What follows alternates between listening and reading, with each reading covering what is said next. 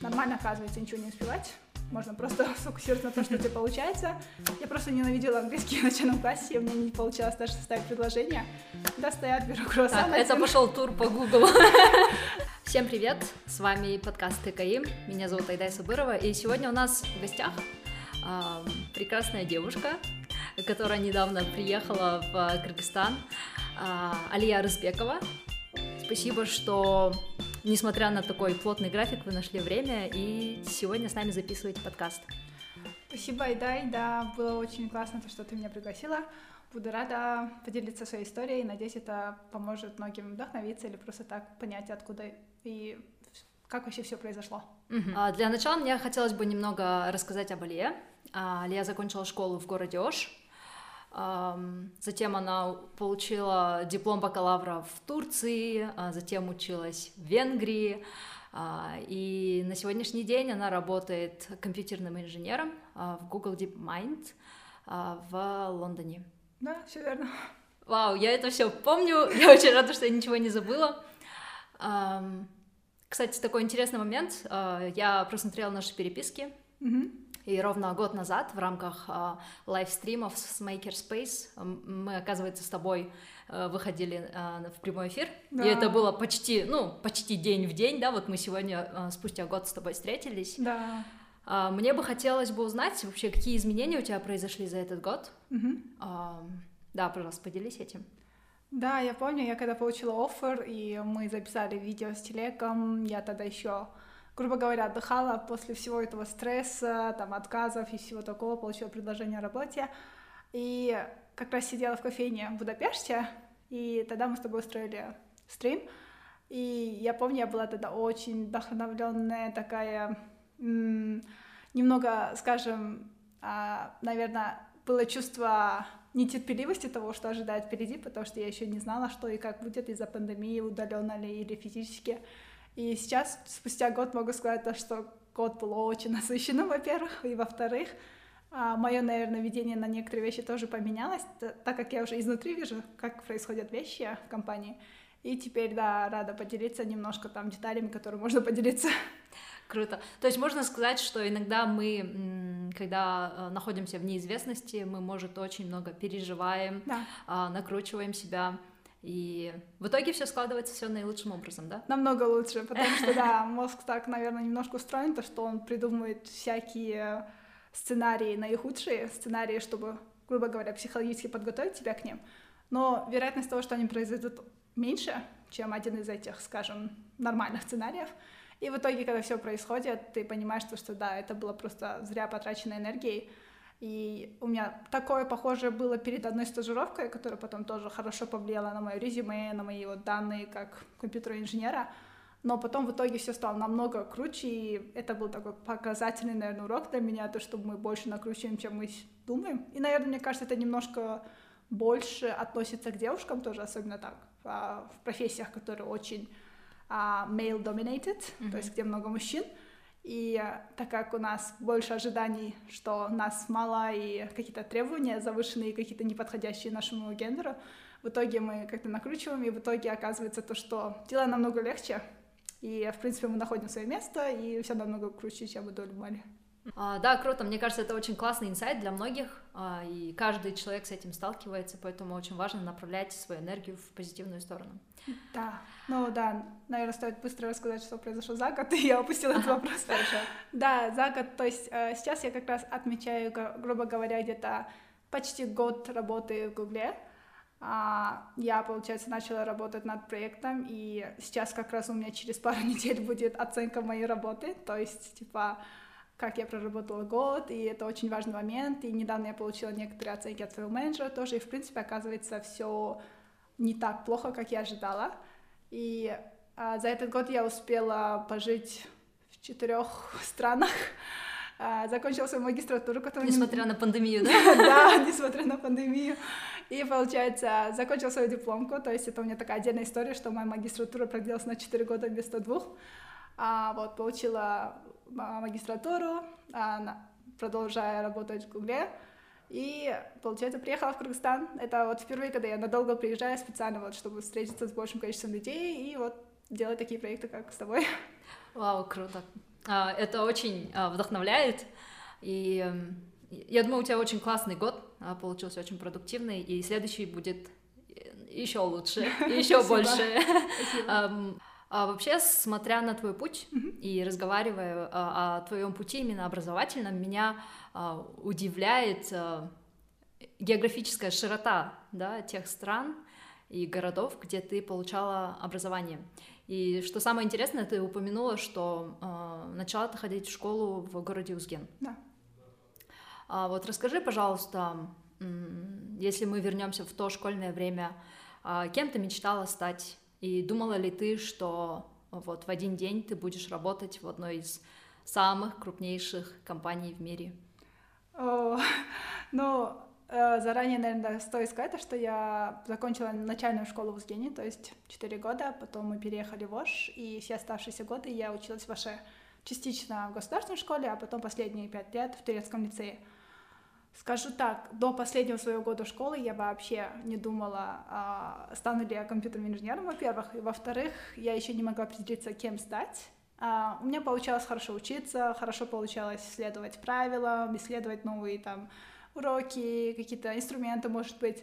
Но я точно не могла знать, потому что, во-первых, была ограниченная информация. Ну, скажем, интернет, наверное, только-только развивался тогда, в те годы в Кыргызстане. И не было вот этих вот инструментов или, скажем, каких-то институтов социальных, которые могли бы направить тебя на выбор профессии, на осознанный выбор профессии. И даже сейчас, я думаю, да, это развилось, но все еще большинство детей не совсем осознанно подходят к выбору профессии, это больше идет либо по наитию, как это вообще в обществе принято, либо по указке родителей, либо, скажем, по тому, как просто следует за толпой, общей толпой решений. И э, очень мало таких, скажем, специалистов, которые заранее уже знали, что они туда пойдут. Я, наверное, выбрала только где-то в 11 классе, и то благодаря тому, что я уже начала заниматься математической олимпиадой где-то с 8 класса. Если бы нет олимпиада, я не думаю, что я бы, наверное, приняла такое решение а, потому что компьютер в то время звучал очень а, далеко от того, как я провела детство, как я воспринимала себя как человека, и я не совсем могла связать себя с идеей того, что я стану инженером, именно программистом.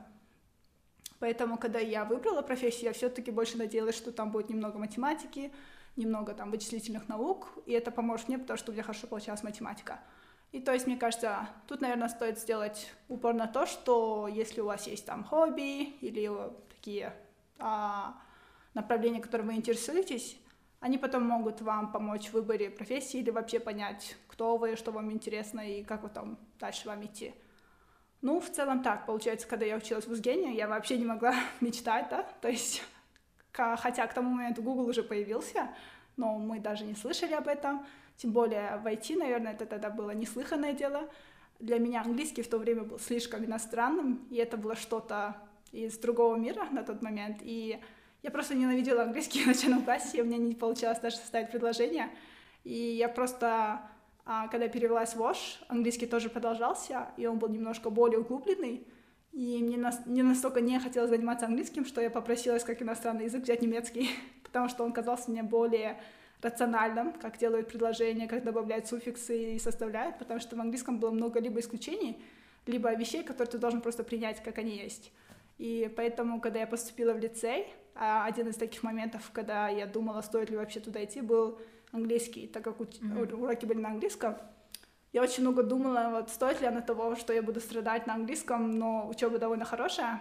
И в итоге, то есть да, мы рискнули, и в конце этот риск окупился очень даже. И, наверное, я скажу то, что, ну вот, когда вот такие ситуации, когда ты не обладаешь полной информацией, наверное, все-таки, да, надо немножко делать взвешенные решения. А, ну, тогда, например, мы сделали такой мини-опрос вокруг своих знакомых о статусе лицеев, какое там качество образования, потому что мы, у нас было нулевое, получается, информирование насчет лицея. И, например, большинство мнений было позитивным, и поэтому в итоге я пошла туда. Uh-huh. А так, э, наверное, обладая просто нашей информацией, я бы, наверное, туда не пошла. Меня больше вот именно страшил момент с английским. А вот как удалось полюбить английский, или ты его до сих пор не полюбила? Нет, я его обожаю, я же в Лондоне живу. Да, я еще не, получается, не добралась вот этого британского акцента, но я обожаю английский, у меня сейчас момент, когда больше половины мыслей на английском. У меня есть личный дневник, куда я записываю короткие мысли, если того, что я испытываю, в котором там часто, может, каждый день. И я заметила в последнее время, вот последние где-то полгода, большинство записей на английском. То есть мне, значит, удается лучше их а, объяснять на английском. И я заметила, да, что это произошло постепенно. До этого, например, мне был ближе русский, я много писала на русском, особенно о чувствах. Мне казалось, что, что это очень личное, Мгм. и большинство жизни я провела именно с русским. А тут вот последние полгода я заметила, что перешел, перешла на английский. Мгм. Ну, английский, например, полюбила с одним учителем. Он был учитель английского у нас в лицее. Мгм. И в тот год, когда мы поступили, было очень много желающих. И нас набрали а, три класса впритык. Получается, там 29 девочек в каждом классе. А на английский они очень делали упор того, что классы должны быть маленькие. И нас просто взяли остатки с каждого класса и сделали миксованный класс Мгм. из трех классов. А, И получается, этот учитель, он вообще-то не собирался преподавать начальном, получается, мы тогда считались фрешмены, Мгм. и как только начинающим лицеисткам. И он просто согласился, потому что нас было слишком много, и у него был очень другой подход по сравнению с другими учителями. Мы английский выучили чисто на основе игр. Он нам включал фильмы, он нам включал музыку, мы играли а, игру Simon Says, когда, получается, ты показываешь на объект, и ты должен быстро сказать, чтобы выиграть баллы. И он нам дарил всякие купоны. Собирая купоны, например, 5 купонов, можно было получить одну пятерку. И Мгм. это очень мотивировало. И в конце я всего лишь за пару месяцев, наверное, я выучила английский очень быстро. То есть это показывает то, что если там найти правильный формат, правильного учителя, оказывается, очень много что возможно. Я стала настолько уверена в английском за всего лишь вот пару месяцев. И когда меня первично не взяли на Олимпиаду по математике в лицее, этот учитель подошел и сказал то, что я могу пойти на Олимпиаду по английскому, и он всегда будет рад меня принять, потому что он как бы увидел, как я учусь, и он думал, что я, у меня хороший потенциал в английском. И это просто его вот это вот предложение внушило, скажем, уверенность во мне, то, что у меня, оказывается, получается. И я потом пошла и все-таки добилась, чтобы меня приняли на математику. То есть просто э, принятие того, что у меня есть какая-то опция там. Меня, Да, и то, что в тебя верят, да, тебя выделяют и говорят, что у тебя получится. Да, это очень круто. Кстати, если мы заговорили, да, как раз-таки об этой теме, об Олимпиадах, я помню, а, как-то в соцсетях а, вы раскрывали, да, вот а, Да. этот момент, что девочки испытывают, да, такую некую гендерную дискриминацию при Мгм. отборе на Олимпиаду. Я вообще не знала, что, ну, есть такое. В рамках А, турецкого лицея, да. да. Вот, и для меня это было открытием, и это очень такой важный момент, да, потому что девочки получают качественное образование, да, у них Да. а, как бы все карты на руках, но даже несмотря на это их дискриминируют. А, вот по твоему мнению, вот ты была и внутри, ты знаешь всю эту кухню, вообще где таится этот а, корень, да, этих проблем? И как можно выходить из этой ситуации? Ну, Это может быть менее болезненно, мгм. психологически именно. А, да, сложный вопрос. да, у нас недавно тоже состоялась так встреча а, с некоторыми лицеистами, еще которые проучились в Турции. Мы обсуждали этот вопрос тоже. А, по моим понятиям, тут несколько факторов. Может, это один первый, наверное, это то, что исторически, то, что больше, а, скажем, упора делали на мужское образование, вкладывали, потому что, в конце концов, вот они а, надеялись, что парень потом будет обеспечивать своих родителей. И, и получается, за 21, а, за 20 лет, получается, того, как вот Олимпиада примерно проводится, как мы выступаем как Кыргызстан, как независимая страна, а, большинство научных, получается, Олимпиад с Кыргызстана, туда поехали большинство парней.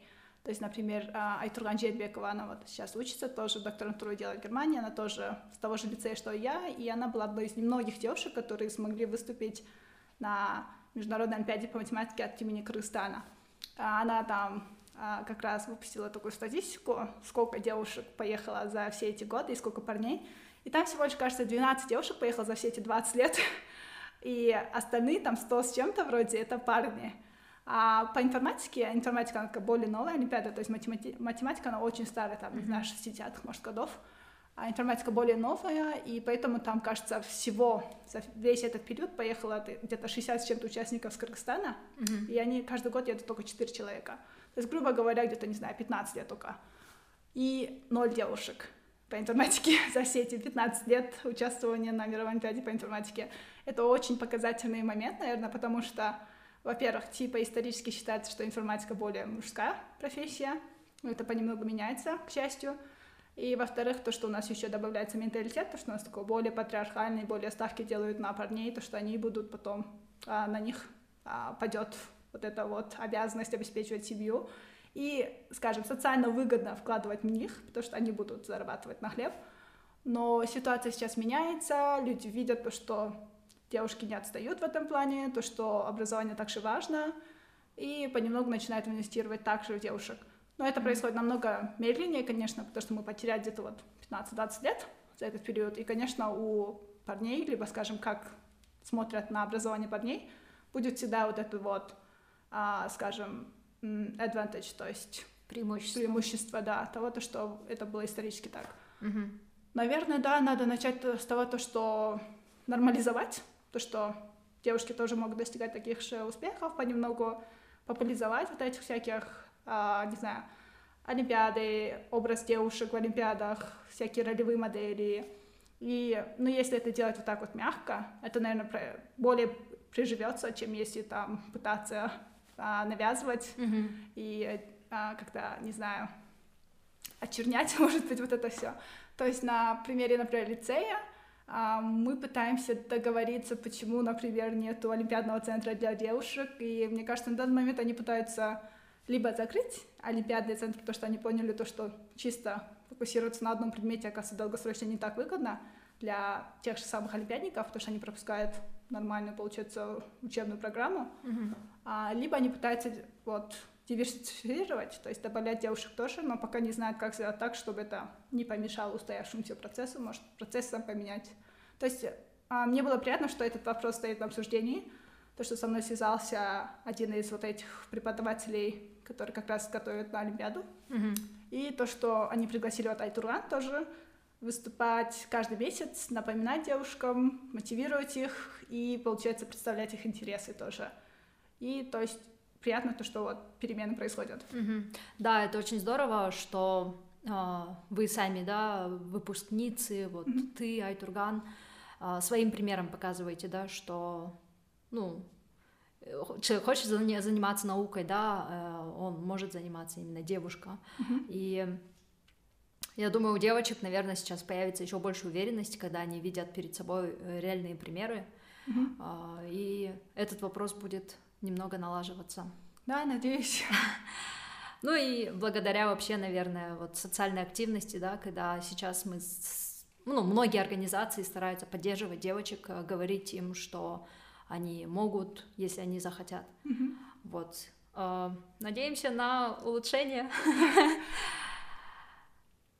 А сейчас мне бы хотелось поговорить о феномене успеха. А, ну, если открыть там Limon KG, да, сайт, там очень много успешных историй, очень много таких интервью. Да. Я не могу сказать, что, ну, это как-то плохо, а, это классно, что у нас э, многие достигают каких-то своих целей и рассказывают об этом. А, но сегодня мне бы хотелось поговорить об обратной стороне успеха. Да. Мало кто говорит о том, как, каким трудом, какими сложностями а, человек достигает своих поставленных целей. Поделись, пожалуйста, своей историей, может быть, есть несколько кейсов. Антиуспеха. Или как ты шла к этому, чтобы... Почему я задаю этот вопрос? Э, люди, когда все время читают про успешные истории, им кажется, что это так просто и это так легко. Да. А на самом деле я знаю, что за этим стоит э, огромный труд, э, бесконечная вера в себя. Э, есть разные внешние обстоятельства, которые готовы тебя сломать, да, в любой момент. И тут, наверное, важно вот следовать тому, да, к чему ты идешь. Вот как оставаться стойким, и бывают разные моменты тяжелые, как из них выходить mm-hmm. на своем примере.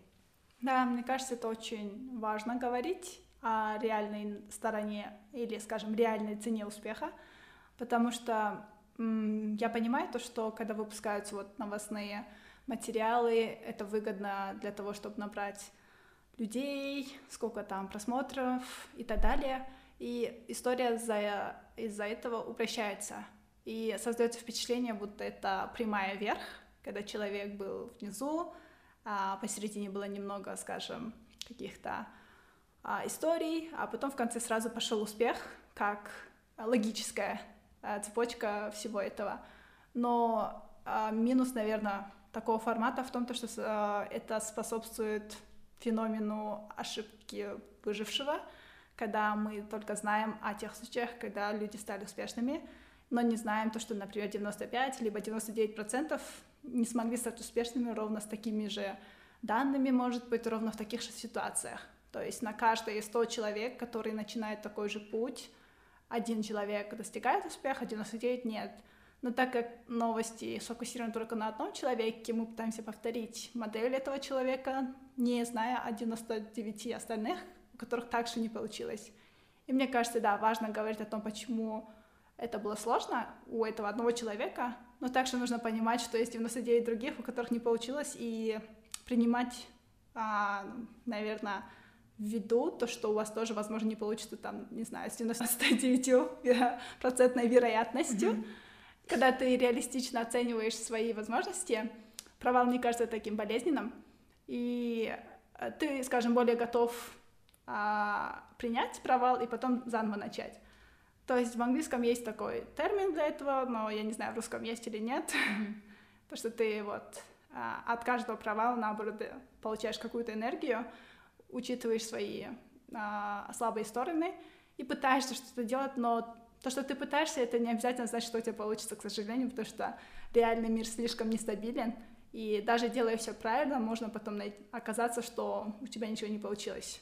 И, наверное, в этом состоит тоже реалистичность жизни, что нужно уметь это принимать. И, например, а, в моей истории тоже были такие моменты, когда я подавала на очень много разных программ, то есть начиная там с лицея подавала в американские вузы.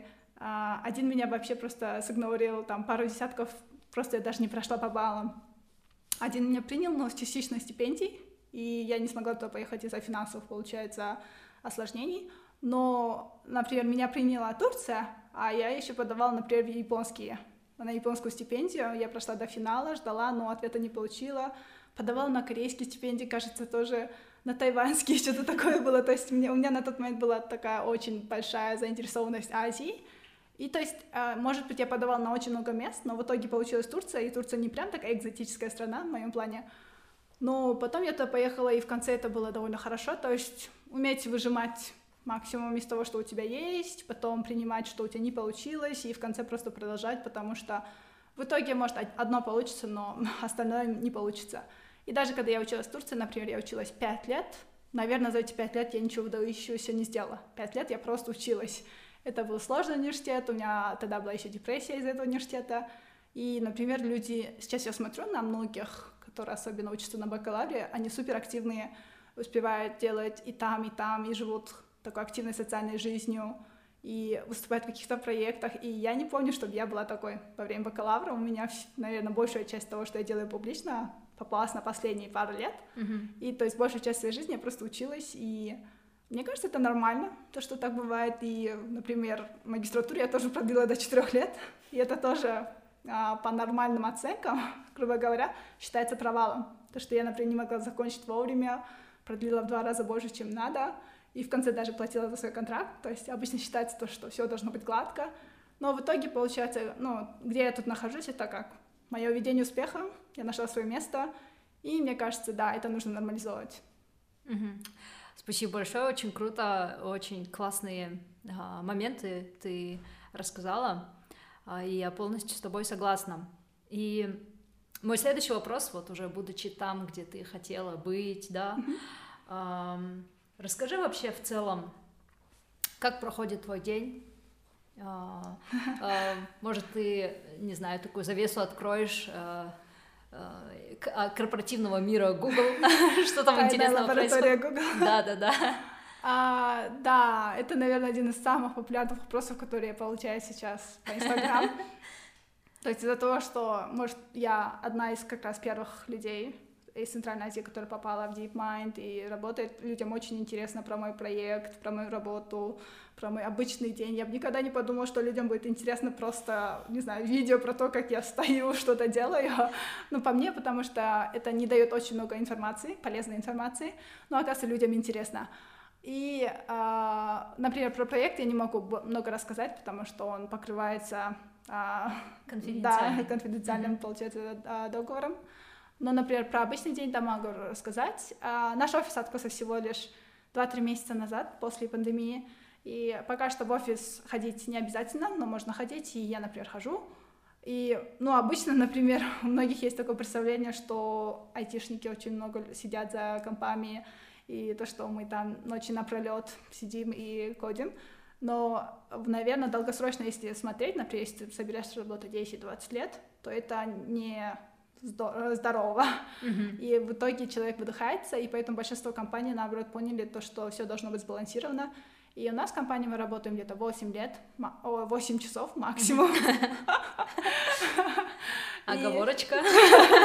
Да, и получается, наша работа, грубо говоря, с 10 до 6, но никто не проверяет, когда ты приходишь, когда ты уходишь, а, пока ты делаешь проект, и большинство людей делают самостоятельно вещи, и нет вот этого микроменеджмента, что мне очень нравится. Бывает то, что я прихожу на работу в 10, в 11, 12, иногда вообще в 2, зависит от того, какие у меня дела утром. И пока я делаю свою работу, никто не делает мне замечания. Конечно, нужно а, быть в курсе насчет встреч, которые обязательны для посещения, а так а, очень-очень гибкий график. И я обычно прихожу, наверное, на работу в 11. Я люблю поспать, я люблю очень медленно покушать, например. И поэтому, когда мои коллеги, некоторые приходят в 9-10, а некоторые даже 8, а, я люблю начинать свой день в 11. А потом я, например, завтракаю, беру кофе, конечно, ну, как вы все знаете, в Гугле, и DeepMind это тоже часть Гугла. А, у нас все бесплатно там, то есть кофе, всякие снеки, завтрак, там, не знаю, свежая выпечка и так далее. И каждый день, ну, я примерно уже выбрала свои фавориты, то есть я немного автоматизирую тоже то, как я делаю. Я выбираю... Чтобы не стоять долго да, у витрины, да? То есть, например, у меня могут параллельно идти мысли о чем-то, например, вообще, может быть, об, инстагра... об Инстаграме, например, либо о работе, либо о недавнем происшествии каком-то. То есть я просто набираю кофе, я знаю, какая это получается кнопочка, там такое меню, потом я примерно знаю, на какой полке, например, мой любимый шоколад, потом я иду, например, знаю то, что там где-то на второй, скажем, а, полке слева круассаны всегда стоят, беру круассаны. Так, это пошел тур по Google. Да, и получается, я все это беру в охапку и иду за свой стол. И иногда я просто сижу на террасе, а иногда вот за своим столом и сразу начинаю работать. И ну, мы работаем не так много, то есть, наверное, стоит про это тоже сказать, что mm-hmm. 8 часов, например, мы не сидим кодим 8 часов, может, из этого максимум где-то, не знаю, 4 часа Иногда бывает день, когда ты полностью делаешь, да, тогда может быть 7-8 часов, но это почти невозможно, человек не может фокусироваться так долго обычно. И поэтому, например, какая-то часть из этого может 1-2 часа это встречи, потом один час обед, например, а, не знаю, пару часов это ты просто болтаешь с кем-то в офисе, кого-то увидела. Это очень такая полезная часть работы тоже, потому что иногда, когда ты болтаешь, ты можешь неожиданно вспомнить решение какой-то проблемы, либо человек может тебя вдохновить на что-то, либо вы можете начать какой-то проект в этом месте.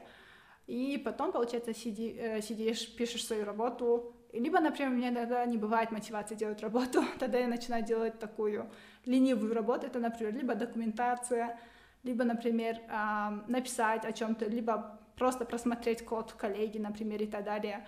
То есть такие вещи. Там очень много всяких подкатегорий нашей mm-hmm. работы, но почти все делается, конечно, за компом, но это не означает, что мы пишем код, Пишу код я, наверное, где-то максимум 4 часа в день, 3-4 максимум часа в день. И в целом потом, когда работа, например, заканчивается, иногда я досиживаю, чтобы делать там свои личные проекты, либо там почитать книгу.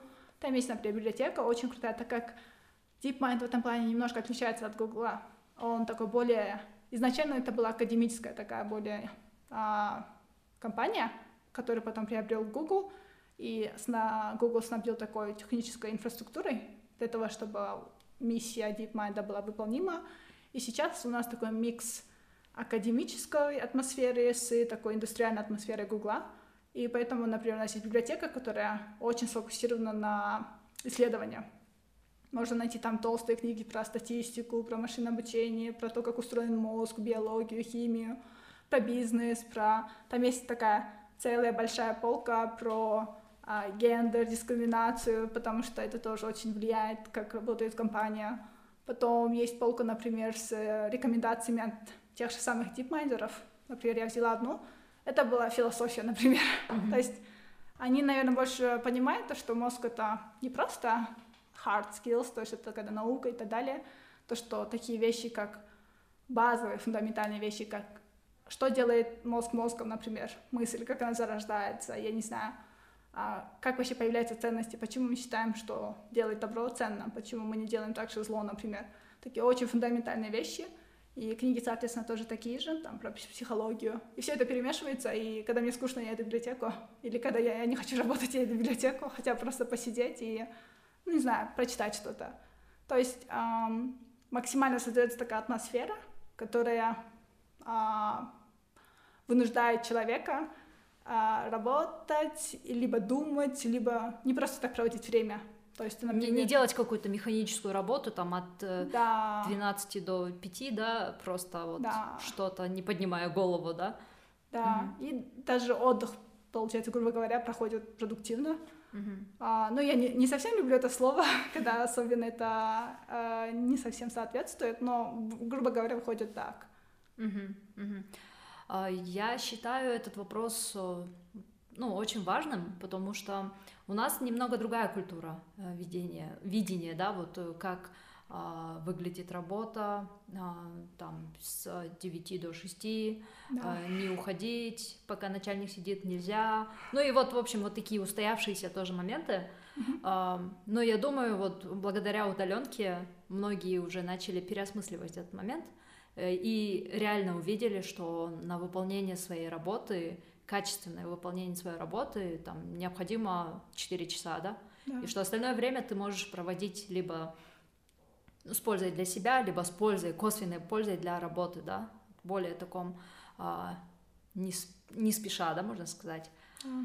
А, очень здорово. Ну и а, у меня есть такой традиционный вопрос для всех наших а, девушек, mm-hmm. кто приходит э, записывать подкаст. Давай заглянем в прошлое, когда mm-hmm. тебе было примерно 18 лет. И что бы ты сказала той Алие? А, ну, это был как раз момент, когда я перевелась э, в турецкий университет. То есть сначала я училась в одном университете, мне там не совсем понравилось. И я перевелась в другой университет, и этот университет был топовым но очень сложным. И это был первый год, когда я начала испытывать депрессию как раз. И а, я... это было впервые в жизни, когда я начала получать плохие оценки, когда я впервые поняла, что я не самая лучшая в классе, и когда я впервые поняла, что, оказывается, я моих а, знаний, либо моих талантов не хватит на все, и придется принять ограничения, которые у меня есть. Например, там были очень умные ребята и девушки в Турции, которые очень легко понимали кодирование с первого урока. И мне потребовалось пару лет, чтобы просто понять, как вообще кодирование работает. И, ну да-да-да, пришлось принять, что некоторые вещи у меня не получатся так же хорошо, как у других, и придется принять нормальность своих, скажем, потенциалов. Mm-hmm. И, а, наверное, на тот момент я получила достойную, скажем, поддержку от мамы, от друзей, которые всегда видели меня преуспевающей, и они были супер уверены, то, что у меня получится в этот раз, то, что это просто временно. Но я, будучи на фронте всего этого, примерно понимала, что у меня не получится все. Но так как они очень верили в меня, это помогло мне пережить этот момент. И, скажем так, у меня вся жизнь была на высоких а, уровнях до этого а, по образованию. И потом я испытала такие очень-очень низкие э, моменты своей жизни. И в конце я просто выровняла, нормализовала примерно, примерно какой мой уровень. И сейчас я могу объективно дать, смогу ли я это сделать, не смогу ли я. Например, э, я знаю то, что, скорее всего, я не подам на докторантуру в каком-то топовом университете, потому что, во-первых, мне это не нужно, и, во-вторых, э, программа может быть слишком сложной, мне потребуется больше времени ее закончить. И, то есть я принимаю свои ограничения, грубо говоря, и я просто играю на том, что у меня хорошо получается, и пытаюсь э, действовать, либо делать проекты в том направлении. А, например, скажем, когда я была 18-летней, мне, наверное, нужно было напомнить про это, то, что у меня есть сильные стороны, и нужно делать упор на это, то, что нормально не успевать по всем направлениям. Университет просто ставит такие ожидания, что там очень много уроков разного профиля. Например, мы брали химию. Мгм. Я почти уверена, что химию я не использовала за весь свой профессиональный опыт, но они утверждали, что мы должны брать химию, чтобы примерно знать, как а, элементы, металлы внутри компьютера могут потом повлиять и как-то вступить в реакцию, и мы типа должны про это быть в курсе и знать это на таком атомном уровне. И это не имело бо- большого смысла и сейчас, и тогда, но все-таки нам давали, например, химию, и вот этот вот уровень а, отличника, то, что я должна еще получить пятерку по химии, когда я еще пыталась понять программирование, очень, а, скажем, отнимало слишком много энергии. И мне просто нужно было напомнить, что у меня сильные стороны, лучше делать ставки там, и оставшееся время, например, потратить на проекты. А я очень много фокусировалась на учебу, у меня почти была нулевая социальная жизнь, ну, почти как у большинства в том университете, и только потом, где-то в четвертом, на финальном курсе, я поняла, что некоторые вещи у меня, возможно, не получится, поэтому я начала просто, например, ходить на какие-то занятия. Например, я начала ходить на айкидо, на танцы, и это сбалансировало мою жизнь, и я поняла, что нормально, оказывается, ничего не успевать, можно просто сфокусироваться на том, что у тебя получается, и из этого тоже можно потом сделать какой-то профит. Мгм. Здорово. Я думаю, это у многих откликнется. а, принимать свою нормальность и то, что ты где-то не успеваешь и где-то у тебя не получается лучше всех. Да. Быть собой и а, кайфовать, да, именно на этом уровне, потому что это очень благоприятно для психологического состояния. Да. А, Теперь пожелания а, девочкам, девушкам, а, женщинам, ну и вообще нашим слушателям. А, Что бы ты хотела пожелать? Ну, да, это сложно. Я заметила то, что мои пожелания всегда меняются от проекта к проекту. То, что сначала я желаю одно, потом советую другое. А, Ну, наверное, тоже зависит от настроения, либо о чем, что перекликается на данный момент. А, Ну, я заметила то, что как только я начала больше писать э, разные истории именно в Инстаграм, мне начало большое количество девушек писать, особенно я заметила, что именно вот девушки подросткового периода, либо которые учатся в университете, и я не знала, что им нужна была какая-то ролевая модель, чтобы понять, что они могут поступить в топовые компании. Все это время они, кажется, возможно, ограничили себя как-то. И тут вот а, а, Челпон, например, поступила в Facebook, я поступила в Google, и другие девушки, например, в Amazon, LinkedIn и так далее. И вдруг они поняли то, что это возможно, и начали действовать. И я поняла то, что есть какая-то а, доля неуверенности, либо которая приживается таким менталитетом вокруг, либо которая, не знаю, а, перенимается, может быть, каким-то образом от слов, которые слышат девушки, либо от того, что напоминают все время им место. То есть даже вчера, да, у меня был такой очень а, некрасивый инцидент. Вчера я прилетела только в США, и а, сзади меня сидело двое парней и очень громко слушали видео. Повернулась и попросила их сделать потише, и один парень просто сказал, а, повернись и смотри вперед. И это прозвучало очень грубо еще на кыргызском. И то есть, во-первых, человек даже не считается с тем, то, что ты человек, а, равноправный. Он просто вот видит в тебе человека второго сорта и может указывать тебе на ты, и без никакого знака вежливости и так далее. Ну, мне пришлось вызвать а, бортпроводника и устроить там мини-скандал. И когда человек увидел, что я, оказывается, читаю книгу в наушниках, он, а, получается, а, как-то достучался до меня и начал извиняться, что он, оказывается, подумал, что я слушаю музыку, а оказывается, я читаю книгу, и типа меня можно зауважать за это. И я ему сказала, что я слушаю музыку и читаю книгу, и это не должно быть базисом того, что, чтобы уважать меня, мне нужно показать что-то. И я поняла, что, скорее всего, если бы на моем месте был парень, такого бы не случилось бы. Это было бы либо на каком-то, может быть, примитивном уровне, что он бы мог либо сказать что-то, либо сделать потише действительно, но точно сказать «повернись и смотри вперед» не, бы, не было бы. И я поняла, что, ну, да, надо быть увереннее в таком нашем обществе, как девушка, и, а, может быть, не знаю, я не хочу говорить перетерпеть такие вот условия, но все-таки отстаивать свои права, доказывать, что ты такой же равноправный член общества, то, что ты имеешь права на все тоже, и даже больше. И то, что получится, и в конце концов получается у всех, я верю, то, что у всех, независимо от пола, такой равный потенциал. Просто надо найти свое дело, развиваться в этом деле, и я думаю, пол почти не влияет на это. Угу, угу. Да, спасибо большое. А, очень интересная история.